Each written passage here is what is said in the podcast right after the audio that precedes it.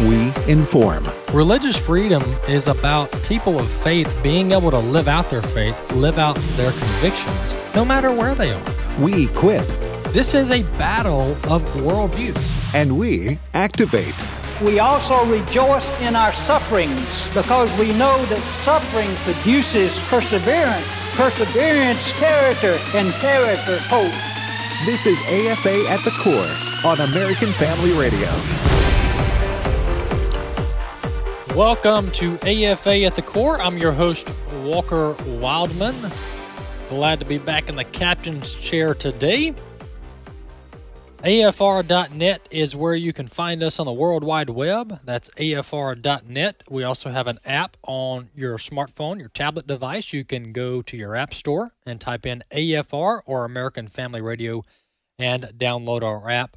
And lastly, I'll mention um, that we are live streaming the video on Facebook on the American Family Radio Facebook page. We're also live streaming the video um, on the AFA at the Core YouTube channel. And as I mentioned yesterday, we're going to have uh, our own video platform up and running in the next few months. And then uh, towards the end of the year, maybe the early 2022, we'll have a live streaming option on our video platform where you can watch shows like AFA at the Core live without having to go to YouTube or Facebook or other uh, social media platforms. You can go directly to our website. We got Bobby back on the board today. Bobby, glad to have you back, brother. Good to be back, Walker. Always good to be back. Yes, sir. Uh, our, our verse of the week is uh, Proverbs 15.1. A soft answer turns away wrath, but a harsh word stirs up anger. That's Proverbs 15.1. And, you know, I've just come become convicted recently, and this is I've had this conviction before, but in today's world, and I'm sure it's always been this way throughout um, world history, it's easy to become distracted with things that are not as significant as other things that we should be focused on. And uh, one of our core values here at American Family Association is marriage and family. AFA aims to strengthen biblical marriages and equip parents to raise godly children. So that's the core value I just want to mention briefly in passing uh, before we move into the stories of the day. That it's so important that we don't sacrifice our marriage and our family uh, for anything else that is really subsidiary or less of less importance when it comes to what God says. Of course, our relationship with Christ, our uh, salvation experience, our sanctification process is of utmost importance. That's clear in Scripture. Um, but but God has ordained marriage and family as His first institution uh, that He created in Genesis. So we need to make sure that we are uh, putting um, enough um, effort and time into our marriage with our spouse and into our family, focusing on our children and our extended family. Family is very, very important to us here as a ministry. It's one of our core values. Uh, so don't forsake spending time and investing in your marriage, in your family. That's very, very important. Can't say that enough. And I'm speaking to myself here and the rewards uh, are not just going to be here on this earth with um, with your marriage and your family, but but that's an etern- eternal investment. Uh, that kind of discipleship has eternal implications for the good, or or for the bad if you neglect it. Yesterday, I talked about this story uh, where the scientists are raising the alarm over climate change. And one of the last points that I cited is how one of the goals and the the so-called solutions our solution to climate change what they call climate change is this quote stabilizing and gradually reducing the population end quote. That is their goal. That's what they say is one solution or one of many solutions to climate change which is reducing the number of humans on the earth. Well that struck me because that seems to be a common solution, proposed solution amongst the people who are raising the alarm about climate change. And it made me wonder, you know, are, are folks, are these people pushing population control as uh, are they pushing all of these narratives like climate change, um, like global warming? Are they pushing these in order to get to population control as a justification for population control? Well, I, I, I started reading a, a lot. This is a liveaction.org report, very extensive. Too much to cover the entire report on the show today, even if I covered it all three segments. But this report from liveaction.org, the pub, the author is Carole Novielli. It gets into the founding of Planned Parenthood, which, as we know, was founded by Margaret Sanger. But even Margaret Sanger's main focus wasn't abortion to begin with. A fellow, a doctor by the name of Alan F. Guttmacher, came along. Many of you have heard of the Guttmacher Institute, if I'm pronouncing that correctly. But this uh, this fella came along, this doctor came along after Margaret Sanger and actually joined her with Planned Parenthood. And uh, um, um, this is a point in passing, but this is reading directly from this report. Planned Parenthood was initially reluctant to perform abortions. That is, until Guttmacher came on the scene before making millions committing abortions. Planned Parenthood admitted that abortion takes human life. A Planned Parenthood pamphlet from the 19 from 1952 reads, quote, abortion kills the life of a baby after it has begun, end quote. And so Planned Parenthood in, in the early days admitted that abortion was killing a baby, and they actually weren't pushing it that much. But um, Guttmacher came along and joined Margaret Sanger with Planned Parenthood, joined efforts. And this is where the whole population control theory and history began, at least with Planned Parenthood. This is from 1962. In 1962, Alan Guttmacher, former vice president of the American Eugenics Association, assumed the presidency of Planned Parenthood. Soon, a population bomb hysteria was driving public policy. In 1969, a medical news magazine revealed what was really going on when it qu- quoted Guttmacher warning that if voluntary means did not achieve the desired goals, talking about population control, each country will have to decide in its own form of coercion and determine when and how it should be employed. At present, the means available are compulsory sterilization and compulsory abortion. End quote. That's directly from one of the pan, the early founders and members of Planned Parenthood. You know this um, this is this is very secular. It's very wicked. It's very godless. And that is this the, this goal of governments and entities and people to reduce the population of the world via killing people. And that's what it is.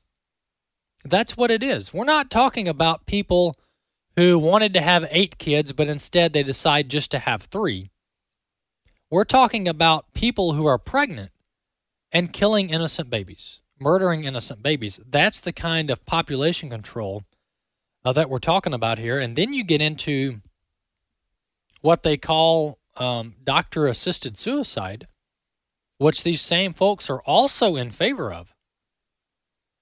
And we've we've seen these these uh, legal battles go on in various states, even here in the U.S., uh, trying to prevent that trying to prevent this doctor assisted suicide uh, where someone can kill themselves in the name of um, um, uh, with a doctor's help, which is antithetical to what a doctor is supposed to be doing. Doctors are supposed to preserve life and the quality of life, but instead, um, many people want to uh, enable and legalize doctor assisted suicide, which is a disaster and should never be allowed. Um, so there you go. Uh, the, the the when people talk about you know how many uh, of these Democrats and these secularists how they want to control the population, that's not a conspiracy theory. Um, their own writings and their own statements throughout the last several decades, if not longer, have confirmed that that is a major goal uh, of uh, a, a goal that they've admitted to, and that is either depopulation or minimizing the population. Those are basically one and the same. The uh, there was a report today. Um, well, before I get to the Governor Cuomo stuff, we'll we'll wait till uh, next segment or the last segment to get to that. But I wanted to make sure I, I got to this story. This is out of the Spectator. Spectator. Well, it turns out the New York Times squashed or quashed, and is the exact word here, the COVID COVID origination inquiry.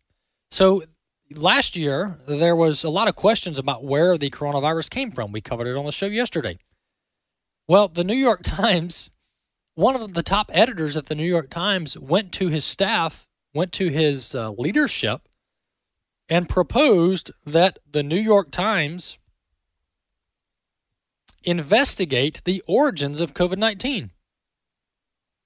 The uh, New York Times, the veteran Times employee which leaked this uh, information, says that he was told it was dangerous to run a piece about the origins of coronavirus. There was resistance to running anything that could suggest that COVID 19 was man made or had leaked accidentally from a lab. Why is that? Why would the New York Times shy away from this story? Maybe because it would make the Chinese Communist Party look bad? Maybe because it would bolster President Trump's rhetoric against the Chinese Communist Party? If we found out that the Chinese, with uh, the help from some U.S. grant dollars, was meddling around with coronavirus variants in a lab and then it got released, whether it be intentionally or accidentally. We really don't know that yet. I mean, that would be that would be a breaking, a huge story. That would be a bombshell. And now we, we've seen the evidence now, which basically points that the virus did come from the lab. But the New York Times would not cover it. And many of the publications that failed to investigate and report on it last year, well, all of a sudden they're wising up and they're reporting what we all knew likely to be true. But this really gets into uh, the larger picture, and that is um, the media and the Democrats, they've shown that they, they would have done anything, and they did do anything and everything in their power to suppress any story that possibly would make the Chinese Communist Party look bad and any possible story that would make the president, Donald Trump, look good. They covered it up. They covered it up over and over again. And the World Health Organization, they participated in the cover up. They participated in the cover up. And much of this, we have uh, one of the one of the doctors, well connected with Dr. Fauci, uh, he covered it up. He denied it. And um, one of the one of the implications here is that the WHO, the World Health Organization, and many other countries, they all knew about this lab, this Wuhan Institute of Virology. They were sending money to it. Uh, many of the scientists from these different countries were participating in it in some form or fashion. Um, Dr. Fauci has emails where he admits, uh, where he is emailed a story early on in the pandemic, and I think in March 1st of the pandemic, 2020, uh, Dr. Fauci was made aware of the gain of function research that was going on in this lab. He was made aware, and actually, a female scientist raised the alarm with Dr. Fauci and the NIH in the early days of the pandemic that she was studying this uh, coronavirus and the way it looked and the way it was built. And she emailed NIH and Dr. Fauci and other scientists saying that this thing looks man made. That was her words. This virus looks man made, looks like it came from a laboratory. Well, we were all called conspiracy theorists. We were called, you know, con- conspiracy theorists. We're spreading a hoax. We don't know what we're talking about. Well, turns out many of us were right. Many of us were right. The virus came from a lab, and the New York Times covered it up. We'll be back in a few minutes.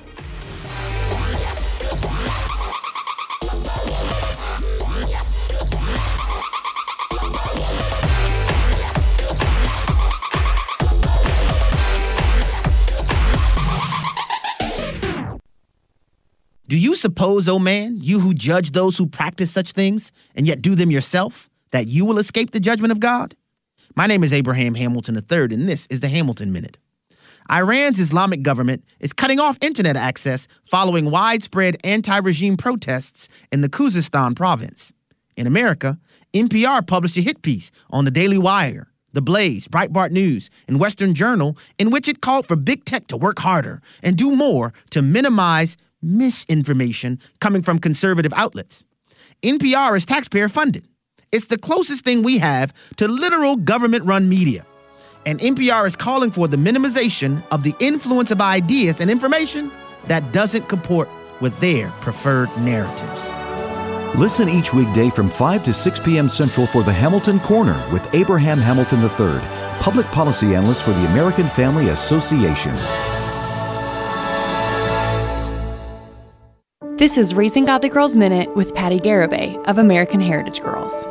Equipping your daughter with social emotional skills is paramount to raising a godly adult. When kids learn how to interact in a connective way with other people, they tend to express more kindness and empathy. Toys, TV shows, and books are becoming increasingly aware of these themes, but they just aren't enough. While conversations about her feelings, brainstorming how to react to scenarios, and developing coping strategies are all helpful tactics, ultimately our girls need to be in the presence of other children. Volunteering in the community gives girls somewhere to interact and live out the skills she's learning.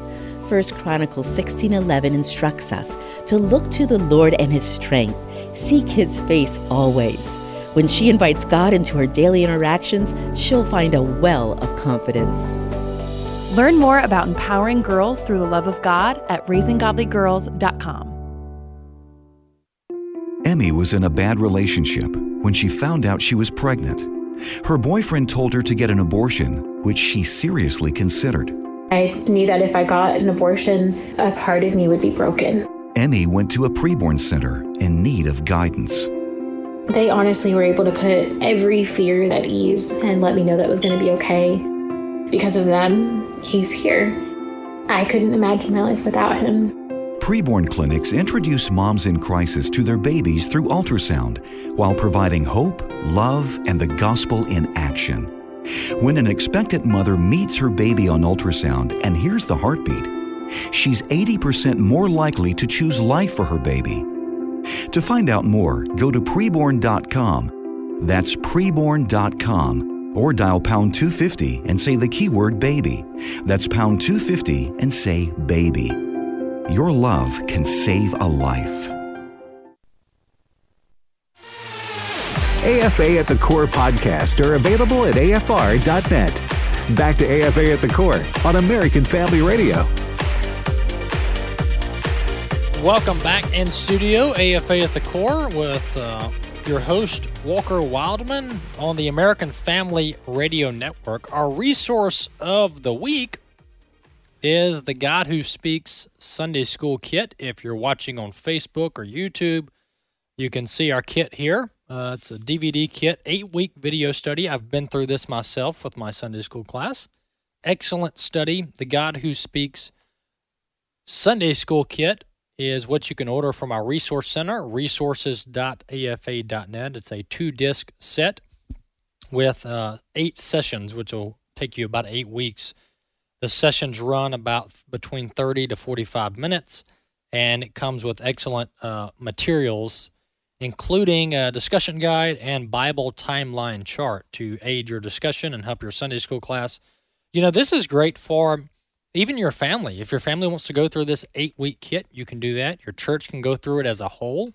Doesn't have to just be for Sunday schools, but that's kind of what it's geared towards. But this can be used for any kind of small group or large group setting, preferably small group. But that's yet the God Who Speaks Sunday School Kit. Go to our resource center, resources.afa.net. Right there on the top of the page, you'll see a tab that says the God Who Speaks, and you can find that uh, Sunday School Kit there and order it. Each Tuesday and Thursday joins me in studio Wesley Wildman, my brother and a vice president here at AFA. And sometimes he wants me on more than others. I don't know about today. I don't know if I've done anything to well, offend I, you. I heard that you're going to throw uh, a curveball at me, And so Well, I want to know what that's going to be. you throw curveballs. I like to throw knuckleballs. A knuckle. You know, I, Those I know are hard to hit, It too. ser- serves the same purpose, but I like to be different than you. Okay, I don't want to be the same. Be different. Be you unique. throw curveballs. Be I your throw- own person. Throw knuckleballs. Okay. You can self-identify as whatever you want. Thank you. I'm going to self-identify right now as drinking a really nice cup of AFA coffee. You are with your dad mug that your wife got you for my Father's dad mug, Day. yeah. Hey, if y'all have never seen these, what Walker's describing, my wife went online to some uh, coffee mug website, uh, places where she will get her pictures printed off, and she got me a mug with uh, a variety of pictures of our family. Some with just me and my son, some with all of our family, and and there and, and so around it. And it says Happy Father's Day. I'm Love pretty you. jealous. So, that's, that's pretty yeah. nice. That's good stuff. That's That's got Sharon, man, as we say in Deutsche. Oh, you already lost me. Already lost That's me. where we just hope what Bobby, said is right. Yes, That's good. exactly. Because we, we were we were quick in agreement. I have no idea what he said. Yeah, we're like, yeah, absolutely, sure, Bobby. yeah. But I got this Simply nice, nice, in Simply German. nice. Is that what it it is. means? Yeah, it's All right. nice. simply nice. Well, what you know what? I have to make that part of the program. But this nice cup is my wife got it for me. It's really nice. It reminds me of my family, and uh, of course, reminds me of you know. We do sell up in the Ameri- the coffee you're drinking. We do sell on our resource center. That we got a couple coffee mugs there, I think, or at least one of them. Mm-hmm. That's so right. We got a good. tumbler. Well, here's the deal. All right, so I come in here prepared to talk to you about education because we're getting into the school year. Yep. We're getting into kids going back to school, teachers going back, administrators, coaches going back. So there's uh, two different uh, angles we're gonna we're gonna discuss public education here just shortly. But before we do, as I was walking in, yet again, yet again, I have another common ground with the liberals. This is getting crazy. I know last week and the week before, you're like, man, what's going on with Wesley? He's just finding a lot in It's like common. this is like compromise Tuesday, man. Yeah, it's you just come in and compromise. I just one after the other. Well, look, I agree that sexual harassment is wrong. I agree sexual That's harassment is wrong. that that's. Yeah, amen. I, am glad you you said that. Good. Well, and I agree with them, and so much so that I'm interested to see the uh, consequences of Chris uh, Cuomo. Sorry, Andrew, Andrew. Cuomo, and the New York governor. Let me read this for us. It's on One News now. It's breaking news. This this popped up right before I came in. It says uh, New York Governor Cuomo sexual arrests multiple women. Probes have found. It says this: an investigation into Democrat New York Governor Andrew Cuomo found that he sexually harassed multiple current and st- and former state government employees. State Attorney General Letitia James found Tuesday. They interviewed 179 people. Here's just one of the quotes from their from their um, interview. It was a hostile work. This is what they concluded after interviewing 179 people. It was a hostile work environment, and it was quote a riff with fear and intimidation, and the list goes on. These interviews. Oh, here's another quote from her, same lady. These interviews and pieces of evidence revealed a deeply disturbing yet clear picture that eh, Governor Cuomo sexually harassed current and state former employees, and it goes on. So, Yeah, I've got. I I've agree. actually got that story for today. oh well, then I won't get. Do you want to? No, make that's any good. more comments? No, I, you just quoted her. That's good. Yeah. All I have was the Attorney General clip, Okay. um, Let's, confirming let's what go there then. the Andrew Cuomo uh, investigation conclusion here. Let's play clip five. The independent investigation has concluded that Governor Andrew Cuomo sexually harassed multiple women and in doing so violated federal and state law. Specifically, the investigation found that Governor Andrew Cuomo sexually harassed current and former New York State employees by engaging in unwelcome and non-consensual touching and making numerous offensive comments of a suggestive and sexual nature that created a hostile work environment. And there you have it. That's clip one. I've got another one, but yeah, this is this is this is disturbing. What has come out about Governor Cuomo, and you know these reports, uh, they weren't an official state-sanctioned investigation, but there were there's been reports for over a year now uh, against Governor Cuomo, allegations from multiple women, and he denied all of them. And uh, President Joe Biden actually said a few months ago that if if these allegations are true, which this investigation concluded that they are, then he Sure. should he should resign. So we'll see what Governor Cuomo does there. But I agree, sexual harassment, sexual assault is absolutely intolerable. And before we move on to the whole reason I came here and the things I came to talk about, I just want to say I'm more focused now that you hit the knuckleball. I mean, Yeah, I th- thought I was going to juke you on that one. No, you I can't- didn't. You there's had no you, juking me. You even had two clips ready, I'm and I always didn't ready. even know. I Yeah. had no idea. Yeah. Yeah, he certainly I'm gonna have to pay pitch. attention better. Yeah, Yeah. he went with that. You I went think I hit it out of the park, but Okay. we'll, we'll, we'll figure that out later. All right. We'll go looking for the Well, ball. thank- I'll give you extra bases. hey, and I'll give you credit for y'all's team for having clips ready for that. Uh, good job. Okay, so what I wanted to talk about today was twofold. Uh, first off, I wanted to get into the topic, and Walker may be more familiar with this than I am, but just the uh, I, I I'm understanding of the general concept, and I see the value in it because it uh, supports a free market society in this particular aspect, and that is the good news. A good news is that school choice is becoming more and more popular, higher than ever, specifically in the state of Missouri. Missouri Governor Mike Parson uh, is getting praises because of his House Bill 349. That's House Bill 349 in Missouri, and it creates a charitable scholarship program that allows qualified students to attend school of their choice. Walker, I know, uh, again, I know this on a general surface level, but it only makes sense. Uh, and I can go a little farther than this, but this should be a good starting point. But it only makes sense to me for it to be a school of your choice. Even if you wanted to hypothetically drive 45 minutes or an hour one way to drive to school, there is no, there should be no law or anything that would keep you from doing that. If you can afford it Yeah. and you can pay for it, that sh- and and and it's and it's a school that you agreed to go to. I mean, you saw their policies, what they're teaching, whatever it is, um, uh, whatever their influence or teacher. That maybe the benefits, maybe they have better sports programs, or maybe Yeah. they have whatever. is. If you want to go to a school, there should be no reason that keeps you from doing that. Yeah, there's a lot of fake arguments, a lot of misleading arguments against school choice out there. Um, and but there, there there really are no no arguments have good standing No. against school choice. And what school choice is, there's a couple of different aspects here. A school choice is not is not just private versus public. Right. Uh, we're talking about inner school choice. That's right. Which as well uh, with public schooling, which means if you are unhappy, look, we all pay taxes. That's right. Okay, at least we should be. we all pay taxes that go to our police department, our fire department, our roads, our bridges. One of those things that it goes to is our local public education system. Well, we're all paying taxes, so logically, you should be able to pick where your child goes to school instead of just the Right. school in your neighborhood. You should be able to go to the school across town and carry those tax dollars with you to that school. And one of the main driving points here, and this is what we can't miss, is that competition amongst the educational system Absolutely. is good for everybody. Yep. It creates competition. bottom line. When schools know they have to compete That's right. with other schools, it creates competition, which spurs innovation, spurs productivity, and, and, and causes school administrators and teachers to do better at what they're doing because they have competition. That's the driving point behind school school choice. In that same article on One News Now that I just read from, that's onenewsnow.com, onenewsnow.com. In that same article, there's a gentleman who appeared to be about my age, maybe a little younger. His name is Walter Blanks, and he's the National Press Secretary for the American Foundation for Children.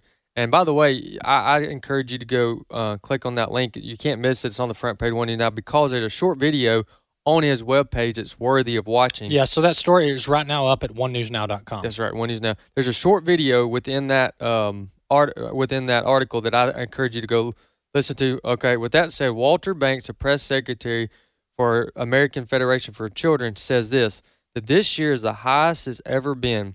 He continues that 74% of voters within the state of Missouri are supportive of this school choice. So now's the time to strike um, for the reasons Walker mentioned, and uh, we could probably have somebody on who's an expert on this topic to, to discuss it further. But it only makes sense to me for the for the main reason of competition, because within competition, people only get better. So Yeah, you know, there's um, you look at the the performance or the lack thereof for for some school districts across the country. Many of them, um, the, the, the how it's set up now, and this is not a blanket statement, but this is how it's generally set up in states that don't have school choice and don't have competition. Is you've got a school district that is doing terrible all the way around. The, the the kids are failing, and there's multiple factors here. Okay, this is not just blame it on the teachers, blame it on the principals. Right. All right, you've got parenting issues here where kids aren't being taught proper things at an early age. You got Uh-huh. disciplinary issues, you got drug issues. Uh-huh. But I- but I'm talking about from a government perspective. Um, these districts that don't have school choice, these areas that don't have school choice, you can have a school system that is doing a terrible job all the way around, but they're going to keep getting this- treated equally. They're getting getting treated the same as the ones that are busting their That's right. Trying to do the best for the students, and they're getting the same amount of money per child. Um, and actually, the school districts that do a worse job, they actually get more money. Yeah, because they, yeah. they, uh, government thinks that more money is going to help things, and it usually actually makes things worse. Uh, but these school districts get more money because they're having failing grades, failing students, failing classes, um, and that just further uh, makes the problem It's the worse. same. So it's the same um, side effects of socialism. Yes. it's the same thing. Yeah, more money doesn't fix our problems per se. So, uh, with the remaining time that we have left, I really, really, really wanted to take this time to remind our listening audience of a bunch of things. And let's start with this: that there are, um, that it is very, very important for the Christians serving in public schools for us to remember them, and how we can remember them is a couple different ways. One is um, uh, Christian educators should be carefully and faithfully wielding their influence in the public uh, school districts or public location, wherever, whether it's a school teacher, whether it's an administrator or a football coach. I know that my football coach at my high school is one of the most influential men in my life. He was a Christian. He was serving the Lord faithfully um, uh, in his local church and on the football field, and he was a great influence for me. So just remember those that are serving. If you're listening and you serve in the public schools, I just want to thank you for remaining faithful. We understand here the challenges that continue to rise. I know in some places it's far more challenging. You're talking about an inner city and mm-hmm. like Detroit, and you're talking about some of those school districts as opposed to some down here in the South. I understand that it's infiltrated. It's a lot of the leftward ideas have infiltrated almost all public schools. Nonetheless, mm-hmm. some are far worse than others, and so wherever you are on the scale, we just want to remember you at the end of the program or in, at the end of this segment. We'll take time to pray for you. So remember them. Also, um, Christians, parents, this is your time to step up. We're coming up to school year. You need to be involved in the in the things that are being taught to your children. So you need to ask them about the things they're being taught when they come home. You need to see the books that they're getting. You need to make sure you're fully involved in their public education. Um, uh, 100%. Get involved in the school board. My parents were in the school board in the time that I was uh, in school, public school. They were also involved in the football team that I was a part of, booster club. Just being being involved as much as you can to share the gospel and to stand in the gap. And last but not least, as students, uh, if you got uh, kids that are in public schools and you're listening now, or maybe we may have some that are still on their summer break and some of the students are listening. I want to encourage you to stand in the gap and be a witness for Christ where you are in public schools. And we want to pray for you. Do we have time for that clip? Let's play that clip. When I was 16 years old in 1967, As a freshman football player at the University of Tennessee, I was invited to a sports camp at Black Mountain, North Carolina. Sent us to FCA camp. brothers and sisters who were going through things very similar to what I was going through. I heard the gospel clearly for the first time in my life. And I felt the Holy Spirit tugging at my heart. So I broke down and started crying. I gave my heart to Jesus Christ, and life has never been the same again. Kids really can respond to other kids who are going through the same things at the same time. Jesus was living through me, not just in school and everyday life, but also through my sport. Without FCA, I wouldn't be anywhere close to uh, even having a walk of any sort or kind with with the Lord. I love that like God can just be a part of our school.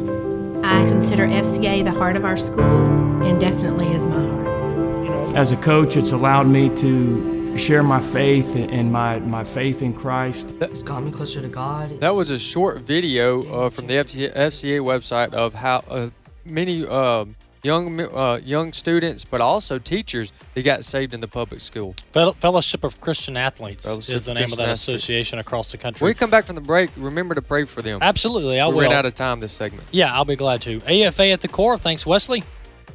AFA at the core. We'll be back in a few minutes with more.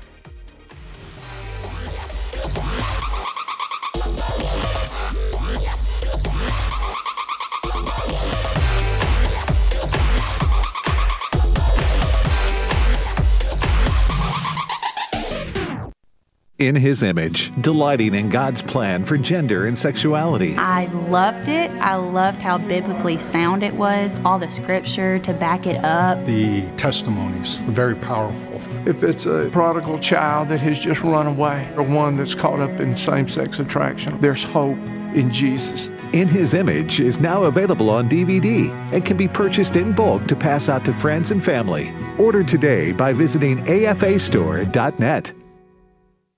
Friendships is looking for full time volunteer men and women who are serious about serving God, investing time in rewarding work, and helping people in need around the world.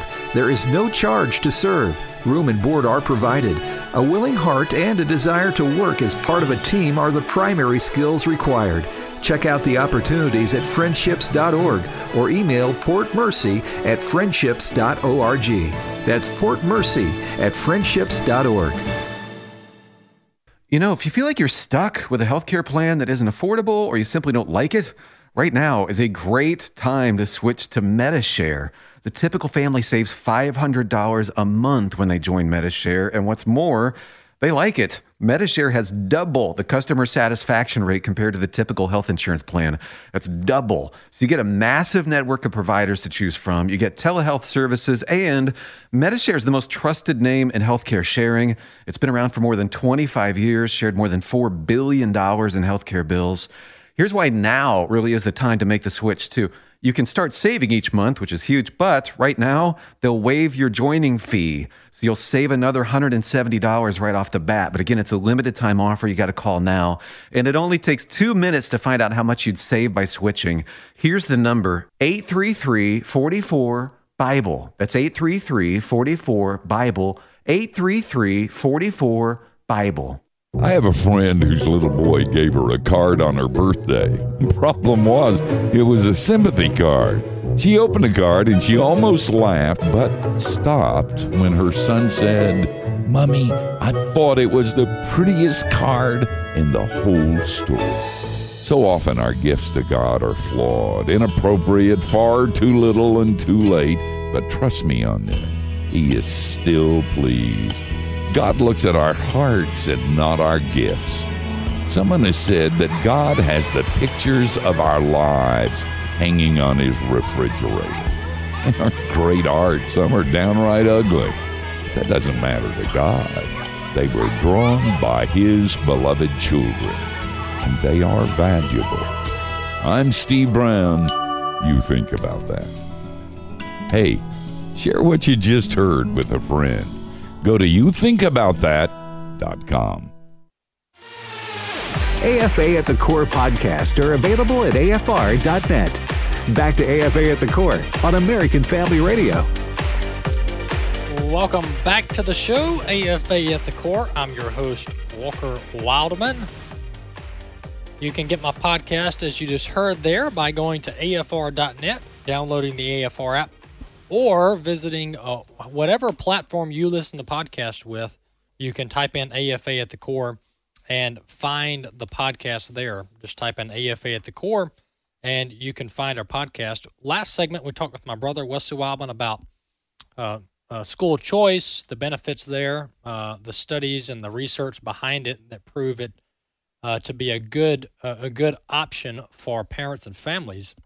And then we talked about uh, you know the role of public educators and the role of Christians in the education system. So I just want to take a minute to pray for those in education all across the country, whether it be private, public, uh, homeschooling, families, co ops, charter schools, all the different uh, options we have here. Let's pray for those involved in education. Heavenly Father, we come before your throne and uh, we lift up all of the public educators, all of the private educators across the country, Lord. We lift up all those who are involved in um, in homeschooling and uh, in charter schools and the different church schooling programs, Lord. Uh, we lift up all the believers involved in all facets of education in our country. Pray that you give them boldness. Pray that you give them strength, that your Holy Spirit will rest upon them and help them to be effective, Lord. Effective not for, for themselves or for others, but Lord, effective for your kingdom, and that they will truly be salt and light uh, in a world that so desperately needs you, Lord. We glorify you, we lift up your name, and we pray all these things in the name of Jesus. Amen. Amen. All right. Well, this story I wanted to bring to your attention today has to do with religious freedom, has to do with the First Amendment. Uh, religious freedom is one of our core values here at American Family Association. In studio with us is someone you hear every so often on the radio, and that is Chris Woodward with American Family News. Chris? Chris, you are on uh, today's issues Tuesday and Thursday uh, on today's issues. Correct. Is that correct? Yes. All right. So folks can tune in and listen to you then. Tell us about this story out of Washington State. Yeah, this uh, the headline at onenewsnow.com is this: Will High Court hear appeal of homeless ministry? There is a faith-based ministry in the Seattle area known as Union Gospel Mission, and it provides services for all kinds of things, including legal services, particularly for the homeless there in the Seattle area. Um, and a few years ago, an attorney who is in a alternative lifestyle that does not share the same beliefs as the gospel mission there wanted to apply for a legal services job. And like a lot of places, they determined that hey, this person isn't the right fit here. We we want our employees to do this or avoid that, and this person is not uh, of that line of thinking. Sure. And so they declined uh, the opportunity to hire this individual. Mhm. And he is an attorney, so he took the mission to court. He's actually gotten some courts to agree with him in the Washington state area, state courts. And so now Alliance Defending Freedom, the law firm representing the mission, is going straight to the U.S. Supreme Court to determine that the ministry, like a lot of other faith based operations, should have the right to pick and choose who they want to hire. You know, Chris, this story is is chilling. Uh, the fact that that this is having to be litigated Mm-hmm. is is crazy. And I know Washington's a pretty liberal state, but nonetheless, I mean, we're talking about hiring a, the a, business, a ministry, having uh, being able to hire people who uh, uh, agree and conform to their statement of faith, their mission statement, their vision, and how they want their ministry to operate. So that's really in jeopardy here. Yeah, I mean, you know, to to kind of put this in perspective, it would be like a person of faith wanting to become a or get employed by the American Humanist Association. No no person of faith uh, would want the the humanists to hire that individual. Uh, and and you know, I would be okay if the AHA said, you know what, we want to pick and choose only humanists to work for us. Sure. I think a lot of people would be like that. We shouldn't have to go to court to determine these things, but unfortunately, that's the uh, the day and age in which we live. And the really unfortunate thing is, I think a lot of this could have been solved had the Supreme Court ruled in favor of Jack Phillips a few years ago as to whether or not he had to design the cake. That's now, right. a lot of people are confused, and they they always say, "Well, the court did rule in Jack's favor." All they did was say, the- Halfway. yeah, they said the state of Colorado was mean to him and violated his rights. That's a good point. Yeah, that's exactly how the case And so went. that's why we still see uh, cases like this. And the Barronelle Stutzman, the florist there in Washington State, Jack Phillips, who is uh, going back to court again for another cake issue, uh, or still in court over cake issues. You know, that's why we still see these things, and we cover them as best we can at OneNewsNow.com. All right, that's where folks can find you. Yes, Appreciate it, Chris. thank you. Thanks for coming in, brother. We'll have Chris in a little more often. He works with our news team. Uh, you can go to their website, onenewsnow.com, and the uh, uh, American Family News is the name of the outfit that is a division of American Family Association. So we got a great news team over there bringing you news from a Christian perspective and bringing you news related to the core values of American Family Association. So go to onenewsnow.com and uh, check out their news stories. I mean, uh, Bobby, this is this is concerning, deeply concerning that that this case could jeopardize nationally ministries' ability to use discernment on who they hire. And I think that's the direct intent. I don't think this will be an isolated case. I think you'll see it getting and gaining widespread traction across the country, much to our chagrin. Um, but hopefully, landmark cases like this will kind of nip this action in the bud. And um, uh, specifically, religious rights of these specific religious oriented uh, organizations Yeah. will have their rights restored and uh, back to normalcy, if you will. Yeah, absolutely. That's that's our hope here on the network is that the Supreme Court will rule decisively in favor of religious freedom. You know, um, entities entities, religious entities, they, they should have the ability, the full right to hire people that agree with their mission statement, that agree with their statement of faith. That is a, just a basic right of, of, of entities, and that's that's been established law for a long, long time in this country from the very beginning. And you know, and when we talk about how private businesses should be able to refuse services uh, to people if the if the business owner doesn't want to perform a service for someone they should be able to do that. We talked about Melania Trump and the dressmaker not wanting to provide a dress for the inauguration in 2017 in January of 2017. Well, that's a that's a that's a private run business. If they don't want to make a dress for the first lady, the incoming first lady, that's on them. They should have the right to do business with people they want to do business with. And I think that should apply apply across the board. And yes, that would enable uh, possibly businesses to discriminate uh, uh, against people that we like, and we may not like that, but I think we need to reserve that right, and so that's what this is about. There in um, there in Washington State, and what's ironic is, you know, now now entities can apparently refuse to hire someone, or they can fire someone for not getting this experimental shot, this experimental shot and our vaccine, whatever you want to call it. Uh, people are, are being let go from their jobs for not taking the shot, the COVID vaccine shot. Um, so they have the ability to regulate that and, and, and employee compliance with the the direction a company and an entity wants to go. Um, so this should not even be up for debate debate, but unfortunately it is. I wanted to bring us back to a story that I really don't want us to miss out on. I really don't want us to forget this and that is what Governor Andrew Cuomo did to uh, elderly patients in nursing homes last year. You know, there's this story that Wesley and I talked about in passing about Governor Andrew Cuomo and the sexual assault allegations coming in against him in the state of New York and, and actually out of his own office as governor, and he'll likely resign, probably, maybe. But I think this, I think that that is an important story, don't get me wrong. But I think this story here that I'm going to mention is equally as important, if not more important, because in this case, people lost their lives. People lost their lives. In the early days of the pandemic, in March of 2020, the New York State Department of Health, with the approval of Andrew Cuomo, the governor, there was an advisory sent out, and I actually have a copy of this advisory. There was an advisory sent out from the New York Department of Health. I've got it right here if you're watching on YouTube on our AFR page or on AFA at the Core um, YouTube channel or the AFR Facebook page, rather. Uh, this is a letter from the Department of Health in New York State from the governor, Andrew Cuomo. His name's right up here in the top left corner.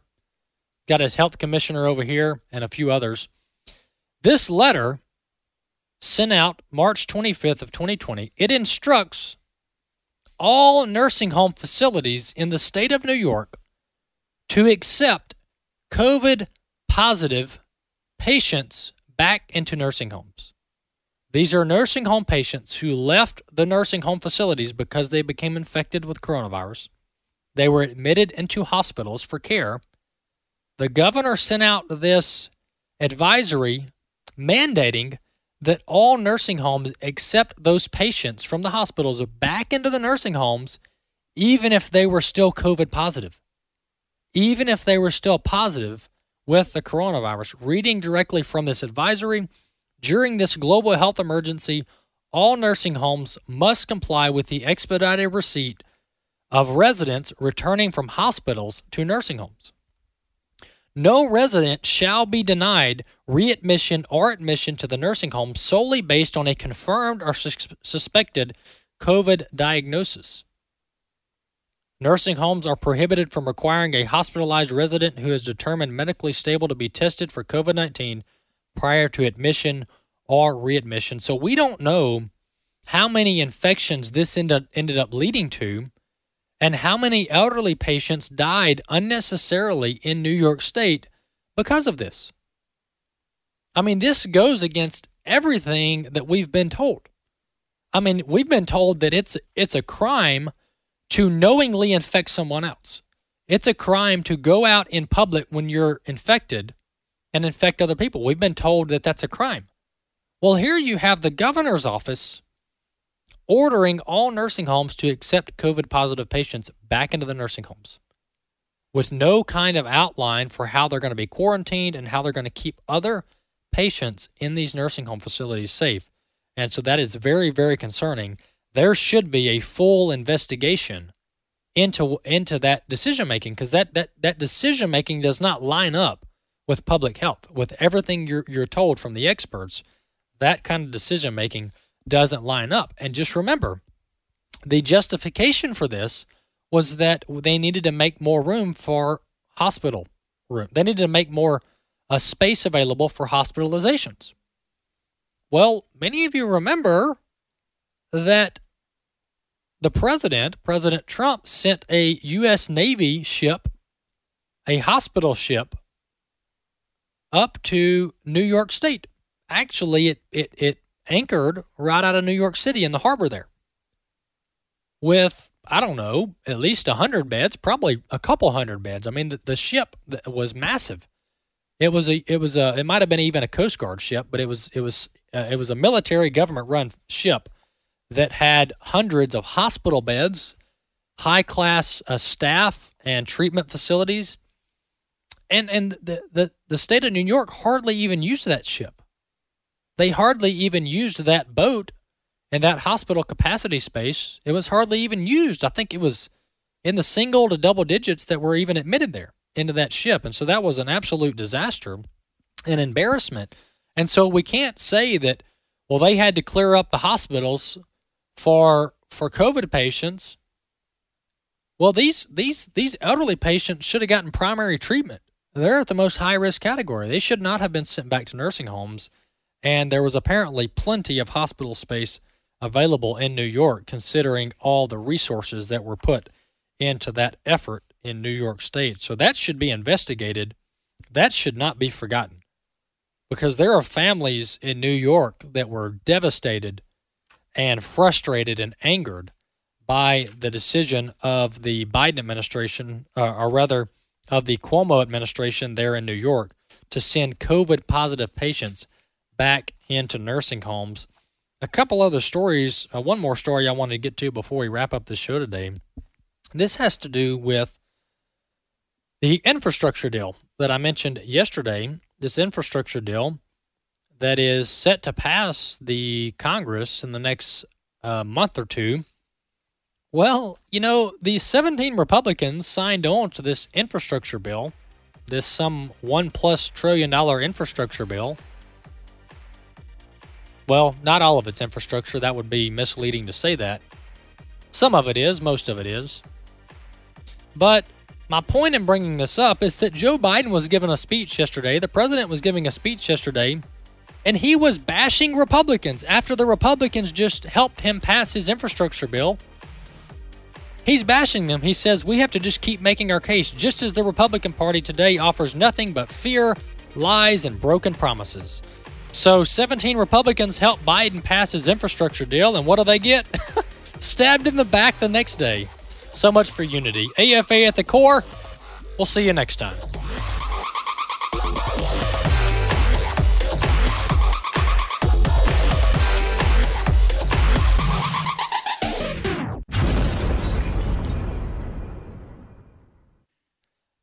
The views and opinions expressed in this broadcast may not necessarily reflect those of the American Family Association or American Family Radio.